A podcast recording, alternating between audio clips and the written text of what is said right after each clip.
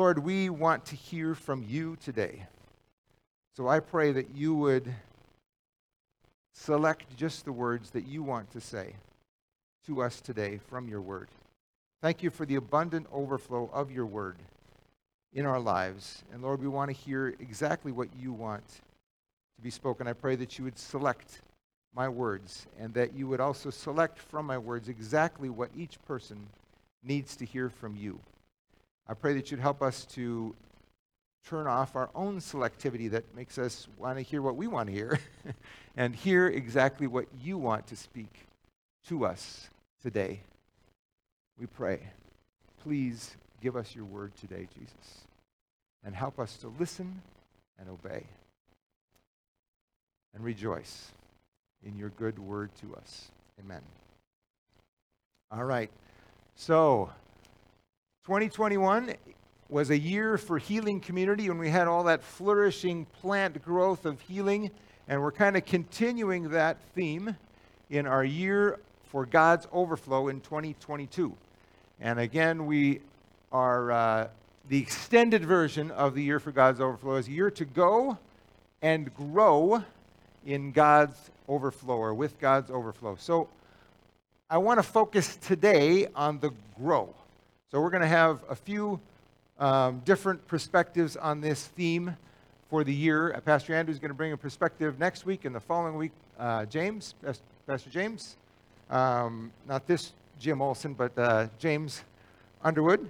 And um, so I want us to focus on the grow. And this is a theme throughout Scripture. We talked about the desert, the Judean desert that God said was going to flow with his river and overflow with life as the river flew, flew through, flowed through. And then the plants were going to grow and the trees were going to grow. And all of that was going to demonstrate his life giving.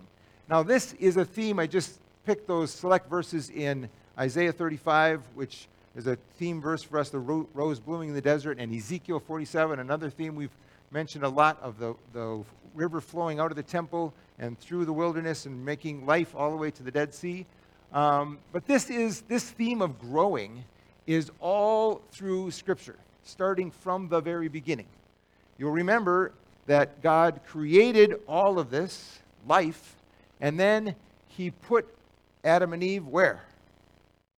In a garden, a garden of Eden. And verse 10 said that there was four rivers flowing out of the Garden of Eden. And it was full of trees, beautiful, life giving, good for food and beauty and work.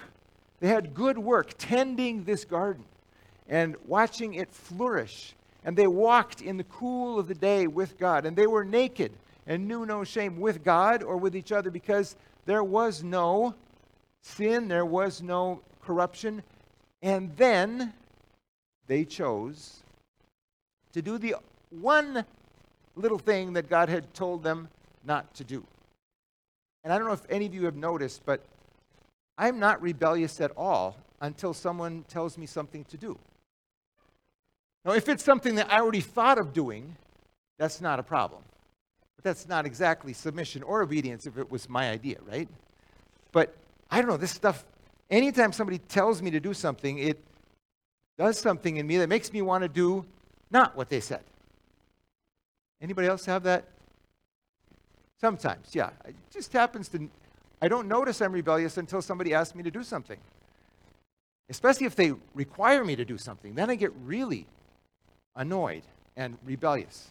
Um, so, but when he asked them this one thing, they chose to eat from the knowledge of good and evil. They said, I think we know better than most people. I think we know better than God. And so they chose to do. And then God responded with mercy and judgment. And he said, You are still going to be able to work, but it's going to be with sweat and weeds. Things are still going to grow, but not easily. You're still going to be able to have children, but with pain.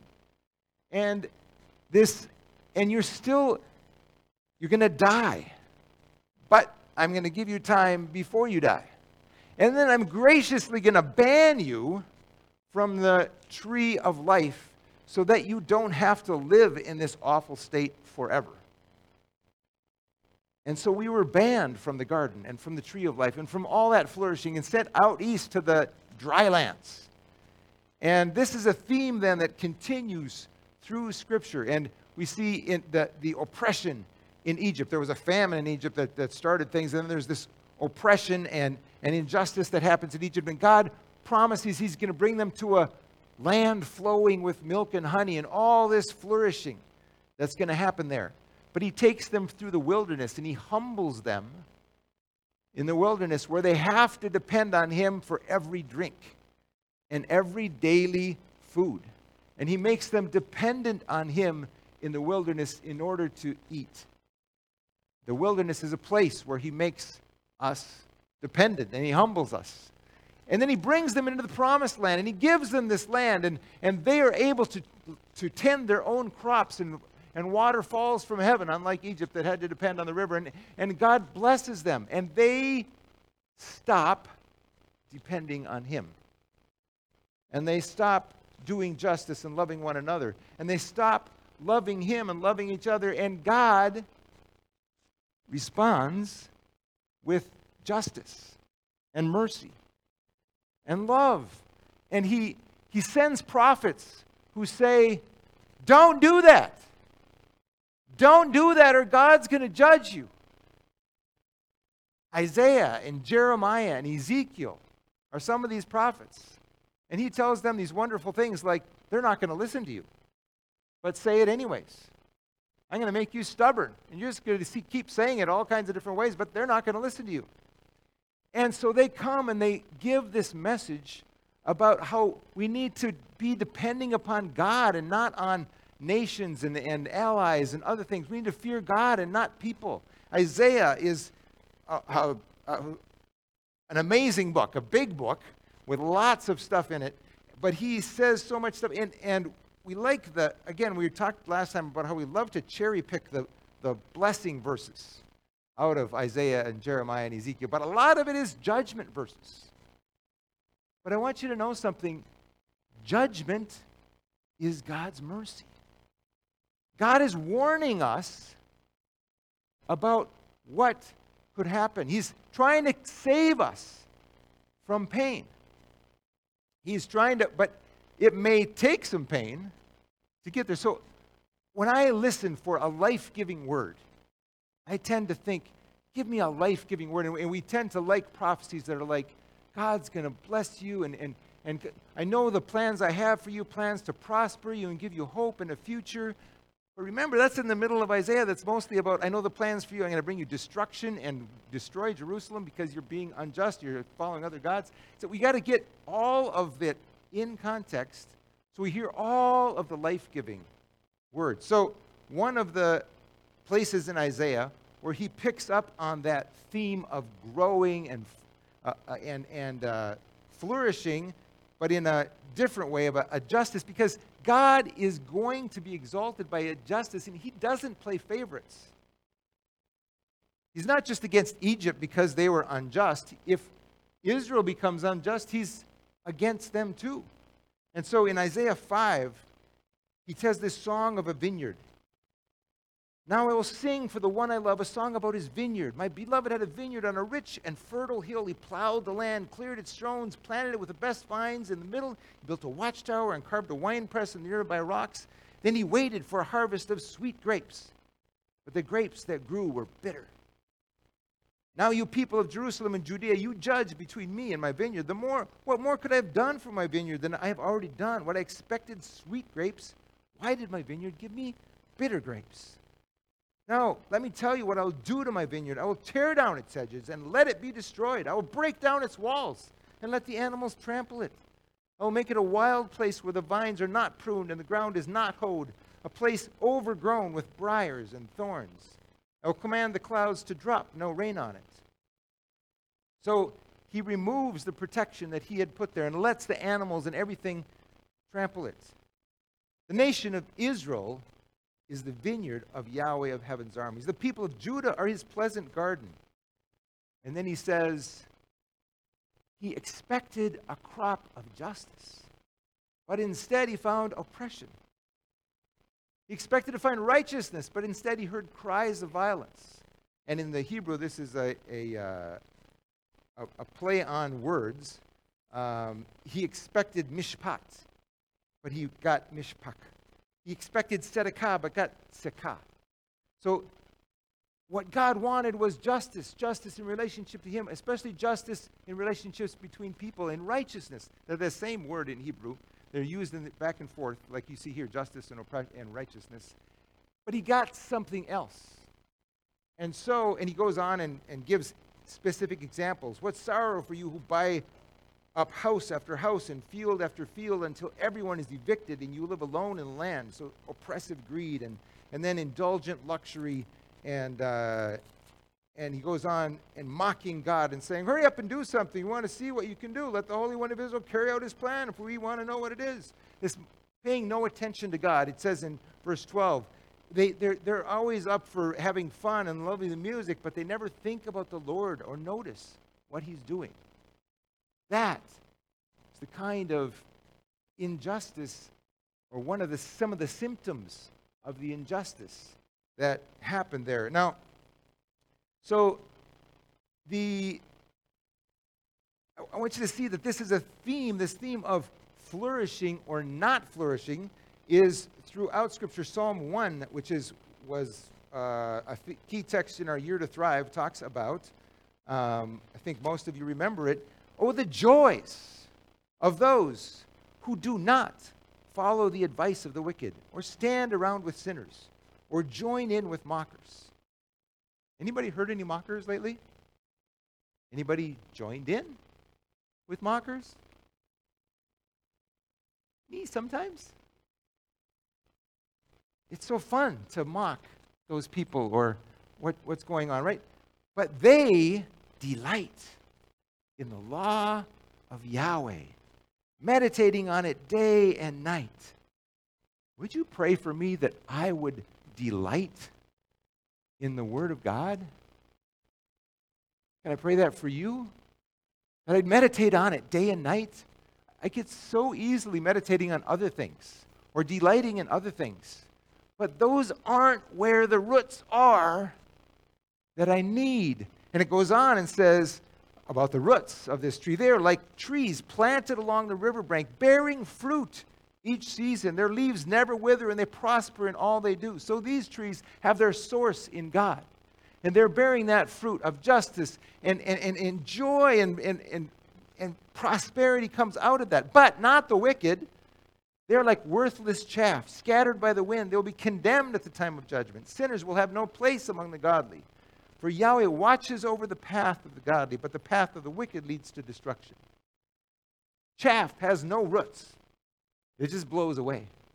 It's got no food value, it just blows away. But a tree planted by the Word of God bears fruit in every season. I want to delight and meditate there. I don't want to be going down that path of destruction with the mockers. That's what I want. That's not always what I do. And God sends his prophet and sends his word to say, don't do that.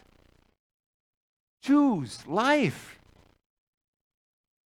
Choose the path of life. Now, here's the thing is that I want to hear the encouraging words about, yeah, you're doing good. That's the good path to go. Wait. But sometimes I need to hear the prophets they say, don't. That's the path of destruction. And so, um, and I tend to like to um, be independent. Let me just say that. And I don't like to hear words that are negative.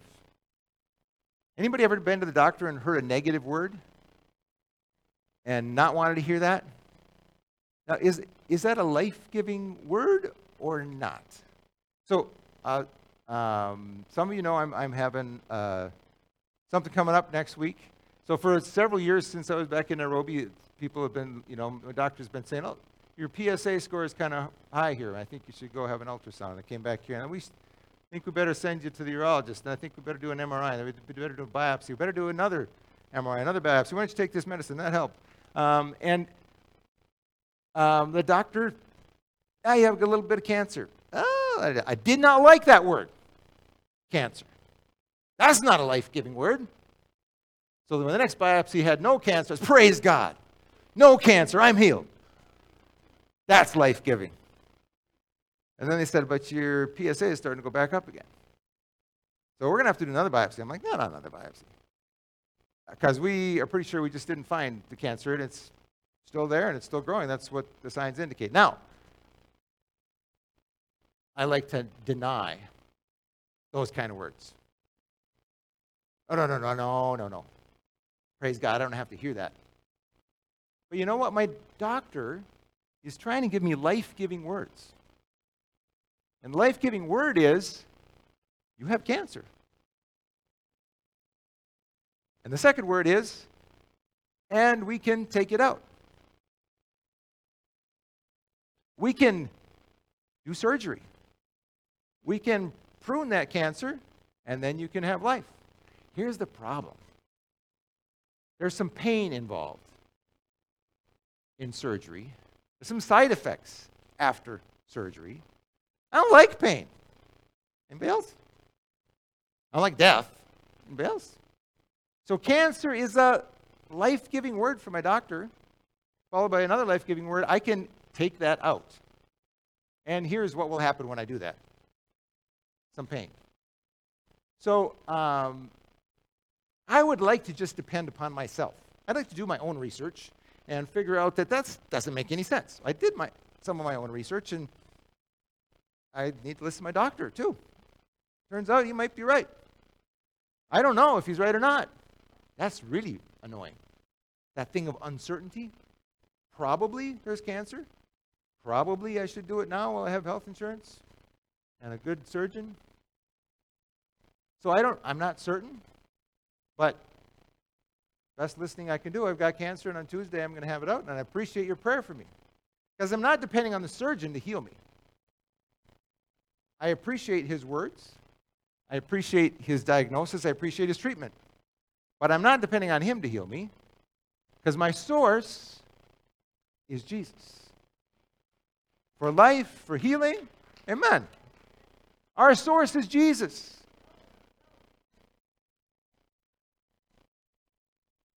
But we also need to listen when Jesus sends different prophets our way. Sometimes, even if they're not Christians, and they say something that's true. But my real instinct is to avoid pain. That's what I really want to do. Self preservation. Avoid pain. That's my real instinct. No, don't want to hear anything negative about me or my body or anybody I love. But it's not facing the reality that I live in a fallen world. Pain, sickness, death are part of this world. God has also not abandoned us. Those are both true. And it's easy to get stuck in one side or the other of that and. Right? Oh, man, it's all negative, negative, negative. Or God is good. We don't have to think about anything negative. God heals. We don't have to think about any kind of sickness. But it doesn't always work out that way. God heals. And it's always temporary in this life. But he gives us resurrection life, which is always permanent. So, how do we keep those things together? So, back to Isaiah 35 and the story of the vineyard. And John picks up this same story. I'm not going to read it. Look in Luke 3 7 to 9. He says, The axe is at the root of the trees. God's going to cut you down unless you do what he asks. Uh, maybe I will read it. Um, the crowds came to John for baptism. He was saying to repent for the forgiveness of sins. And uh, when the crowds came, he said, You brood of snakes, who warned you to flee God's coming wrath? Isn't that a positive kind of prophet? Don't you love those guys? Out in the Judean desert where it's dry. They're going out there. Prove by the way you live that you have repented of your sins and turned to God. Don't just say to each other, We're safe. We're descendants of Abraham. We're safe. We're Christians. We're safe. We're Americans. We're safe. Nothing could happen to us. Don't just say that. That means nothing. For I tell you, God can create children of Abraham from those very stones. Even now, the axe of God's judgment is poised, ready to sever the roots of the trees. Yes, every tree that does not produce good fruit will be chopped down and thrown into the fire. Good fruit. Where did we hear that before? Isaiah 5. And he goes on and explains what should you do if you have two shirts, give one to the poor. If you have food, share with those who are hungry. He's looking for justice. Produce fruit. Jesus says the same thing. You know, you see what happened? Isaiah prophesied that God was going to judge his vineyard if they didn't repent. They didn't repent. God destroyed the temple in Jerusalem, wiped out Jerusalem. They went off into exile. Now they were back, and now John says this, and now Jesus says this. Luke 13, verse 6. Then Jesus told this story A man planted a fig tree in his garden and came again and again to see if there was any fruit on it, but he was always disappointed. Finally, he said to his gardener, I've waited three years and there hasn't been a single fig. Cut it down. It's just taking up space in the garden. The gardener answered, Sir, give it one more chance. Leave it another year and I'll give it special attention and plenty of fertilizer. If we get figs next year, fine. If not, then you can cut it down. Where are we? Jesus was telling these people, You're in your last year. You have this opportunity to turn back to God because He's ready to cut you down because you're not producing that fruit of justice, of worship of Him. You, you are not producing the kind of fruit that He expects. You are not depending on Him as your you're independent. You're, you are producing bad grapes no fruit. That is the kind of word I don't like to hear, but it is a life giving word.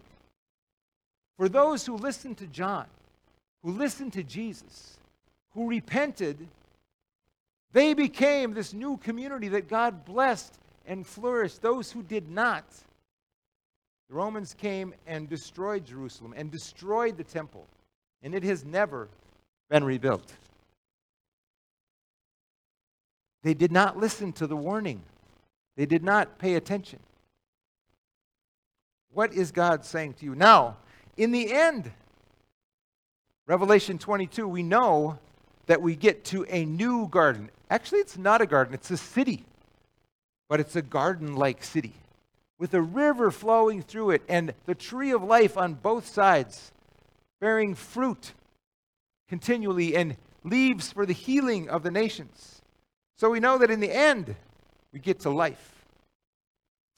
So, let me get to um, one place where this theme is definitely. Uh, let's go. Go ahead on the slide. Oh, there we go. I am the true vine. John 15. Jesus says this.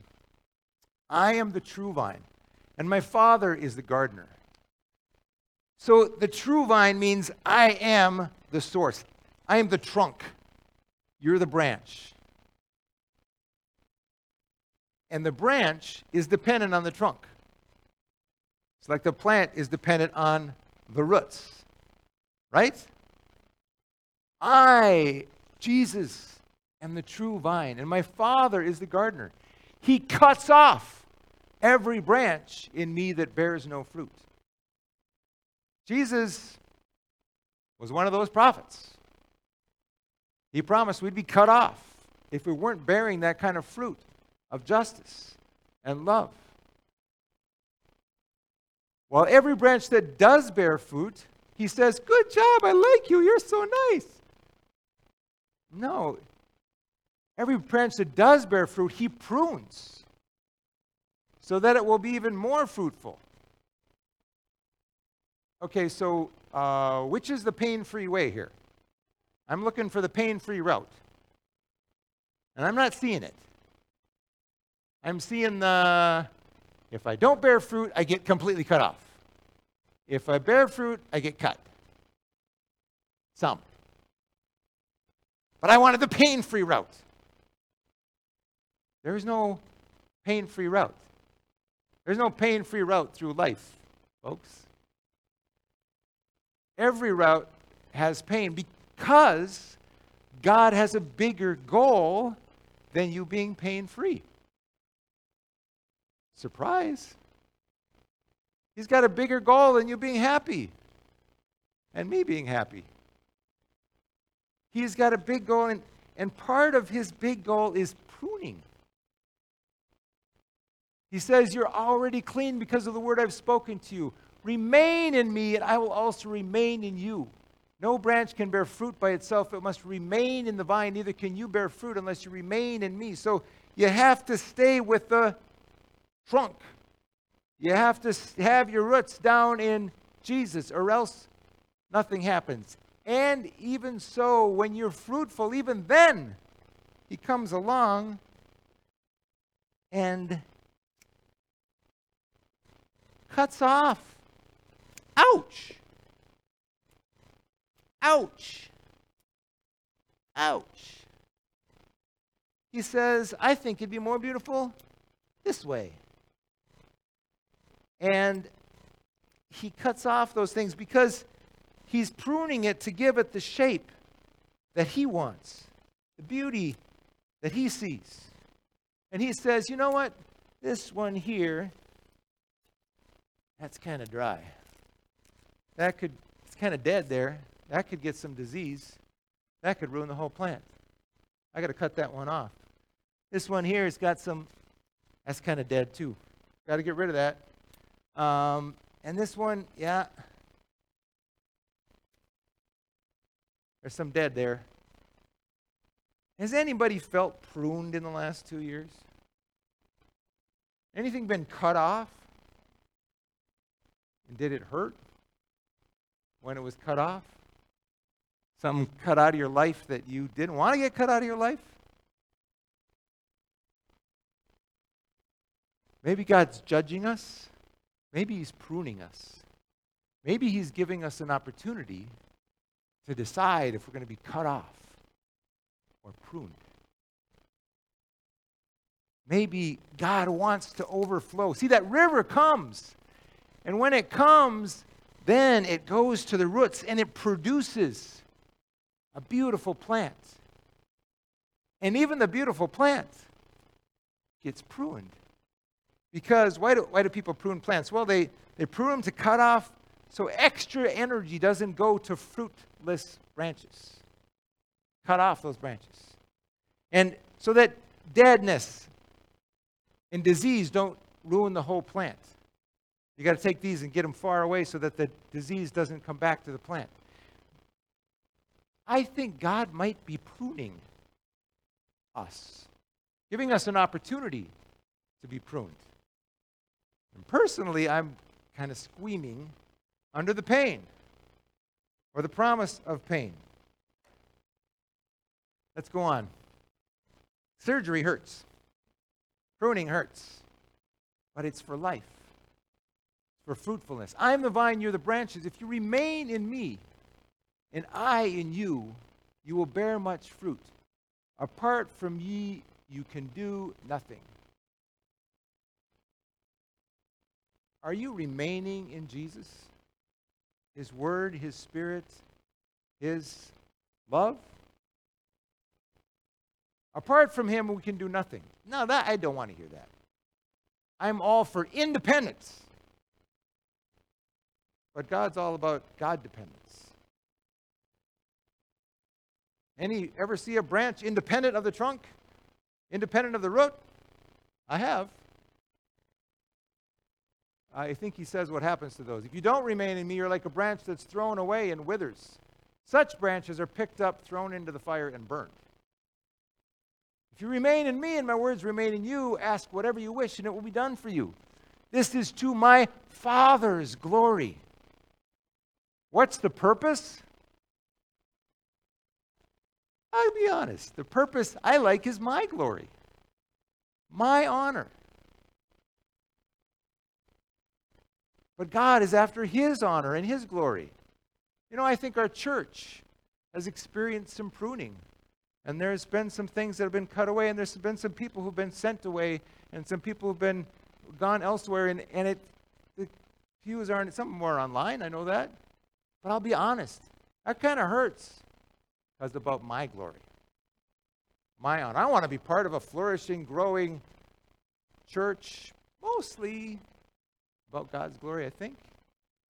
But maybe it's about my beloved church, and maybe because I get some responsibility or some. But God is all about His glory. And He'll get that through growth, through pruning, whatever way He needs to do it to get glory for God. That's what, it, that's what I need to be about too. This is to my Father's glory that you bear much fruit, showing yourself to be my disciples. Our fruit bearing gives glory to God. As the Father has loved me, so have I loved you. So even his pruning, it's all about love. Now remain in my love. If you keep my commands, you will remain in my love, just as I have kept my Father's commands and remain in his love. Again, I like the independence, but this is about obeying, right? Dependence. I've told you this so that my joy may be in you and that your joy may be complete. I, I do want joy, but it's all in Him. My command is this love each other as I have loved you. Greater love has no one than this to lay down one's life for one's friends. Are we laying down our lives, our preferences, our ways we'd like to do things for our friends? You are my friends if you do what I command.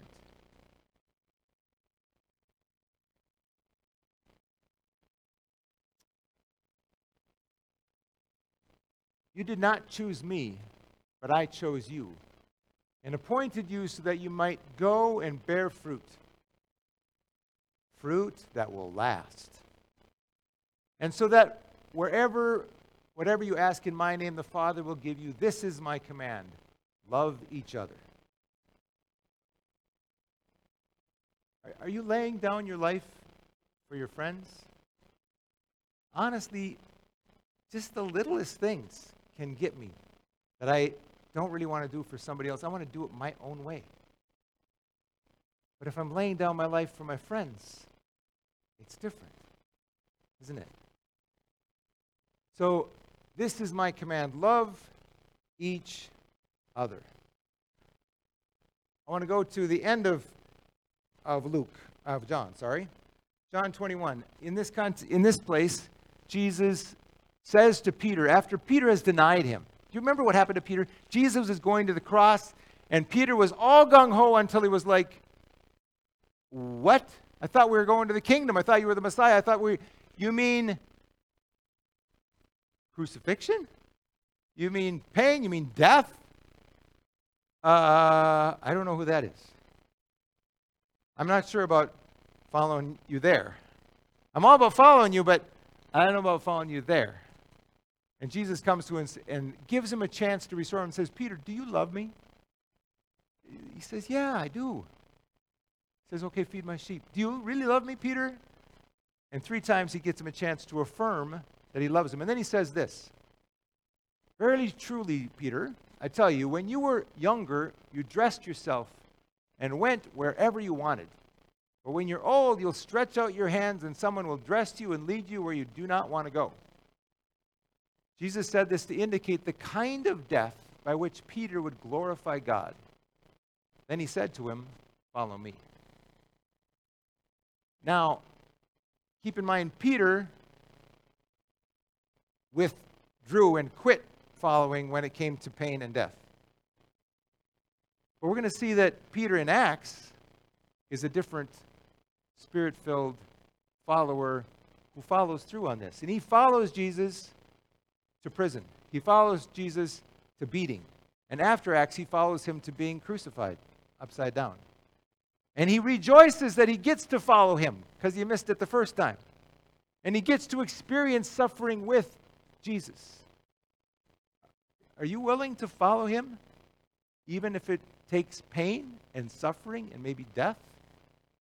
This is what motivated the people in Acts that are so amazing. The Holy Spirit motivated them, but because they followed without fearing those things or fearing people, but just fearing God, they were unstoppable.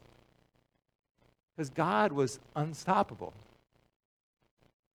So uh, this verse is special to me for, uh, especially now, and the reason is uh, when my dad was 70, he was uh, had some uh, prostate surgery, and then they came back and said, actually, you have cancer. We need to take the whole thing. And he said, God. he went to God. And God gave him this verse. And he said, You know, I have watched too many Pentecostals go kicking and screaming into the grave. Even pastors said, I will not do that.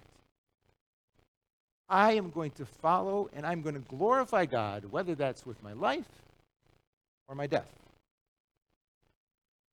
And so dad went to surgery with this. So this is kind of the verse I'm hanging on to. I'm going to glorify God. Hopefully it'll be successful. Hopefully um, everything will be fine. But you know, everybody tells me, oh, it'll be fine, I'm like, how do you know? I don't know. My surgeon doesn't know. He keeps getting, well, there's this, you know, chance of this and a chance of that and a chance of the other thing. Who has this certainty? Only God knows. But he knows how to glorify himself. And my responsibility is to follow. Now, John, Peter, as he go on, says, Well, what about John? He says, Who cares about John? You follow me. And we're doing a lot of comparing. Well, what about that person? How come they're doing that? And why aren't they? And ever notice how we're able to notice all the sins of everyone else so easily? And all of their fears and all their problems and all their inconsistencies? And somehow we have a hard time taking the log out of our own eye, right? So, your job is to follow God. My job is to follow Jesus. And his job is to take care of me. And your job is to pray for me that I'll follow Jesus and that I will glorify him in everything and whatever happens. That is what I want to have happen. So, thank you. So, how will you let God grow you this year? How will you let God grow us? Because He wants us to be a fruitful vineyard, a beautiful forest bearing fruit all the time. How are you going to let God grow you this year? What root or source are you going to go to? To give you life, to give you delight, to give you hope, to give you whatever you need, to give you food, to give you health, to give you everything you need. Will you go to God? To his son, the vine? To his word that Psalm 1 talks about? To Ephesians 5 talks about be rooted and grounded in love? Galatians 5 talks about bearing the fruit of the Spirit, not other kinds of fruit, because we're rooted in the Spirit. Is God your source? Can you make him more your source? How can you make him your source? What about fear? What do you fear?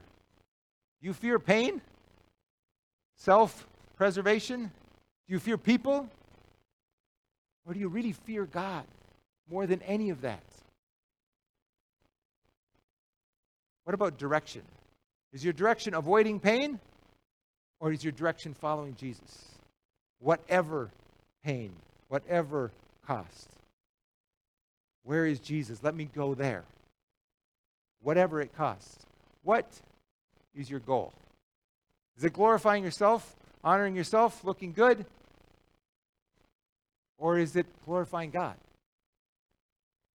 Whether that's through pain or joy or plenty or lack, these are my questions for myself. What is my source? What, what am I afraid of? Where am I going? What's my goal? So finally, maybe a little more practical. What, how will you receive God's flow this year? How will you receive God's what what life-giving word or truth do you need to hear? Maybe it's a positive one, maybe it's a correcting one, maybe it's a negative one. What do you need to hang on to that God is telling you, telling us for this year? What path, what practices can help you to get there? What will help you put your roots down deeper into that word, that truth, into God, into His Spirit? Maybe it's scripture reading, maybe it's prayer, maybe it's something you need to cut out that's distracting, that's draining instead of overflowing. What practices might help you with that? And then what community might help you with that? I hope this community can help you with that, whether you're online or here in person. But I hope also that you have some closer friends, some family, some other people who can you can really be honest with. I mean, I hope this community is a place where you can really be honest. I mean, if you're looking for a perfect church, this isn't it. If you're looking for an honest church, we're getting closer. Honestly. we can share, we, we need to be where we can share with you, but, but honestly, you can't share everything with everybody here. But find some people who you can share, or you can be naked and not ashamed with, where you can be honest before God and with them. So, what, what do you need to hang on to? What truth? What practice will help you to deep, dig deep into that and, and also cut out anything else? And what community can you find and dig deeper into that will keep you accountable and help you do that? Because we're so blind. You know, my favorite Swahili proverb, Nyani haoni kundule. The baboon never sees its own rear end. I can't see.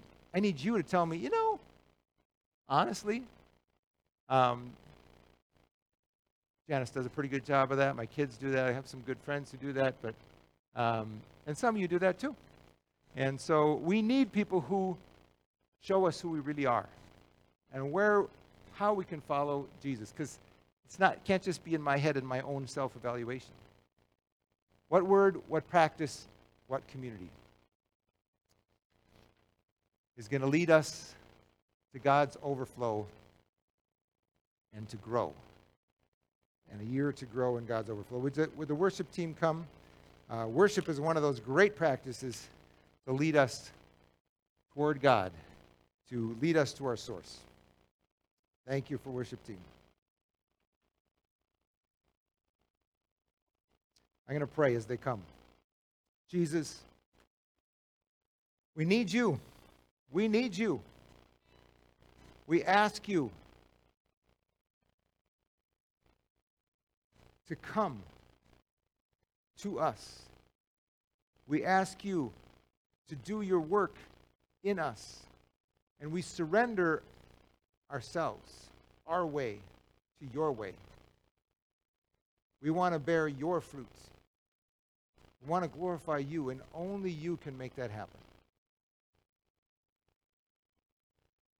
So, would you do that in us? the way you want to do it in us.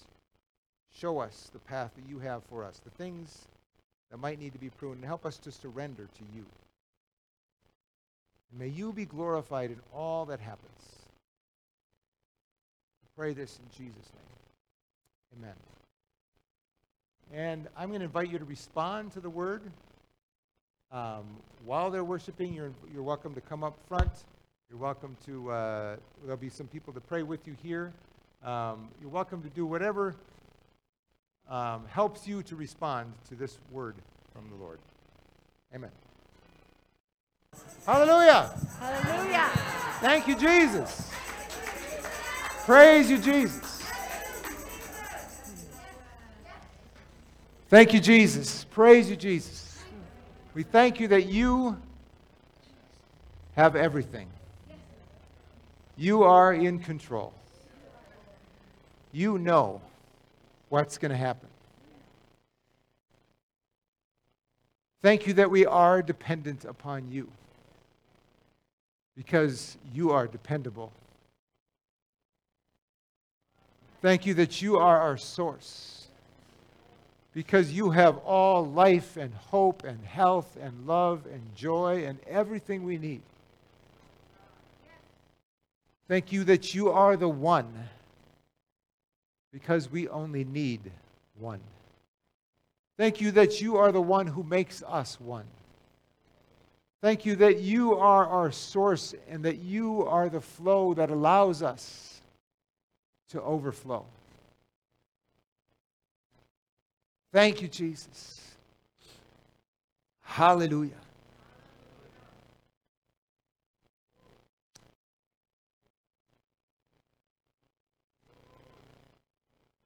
Amen. So thank the Lord. He's the source of all you need this week. He's the source of everything. He's the source of everything. and uh, can't get better than everything. So uh, thank you for your prayers. January 25th is my surgery date, um, as long as there's a hospital bed open.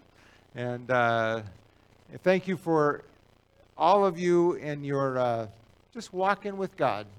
And it's great to watch each other follow Jesus and go there together.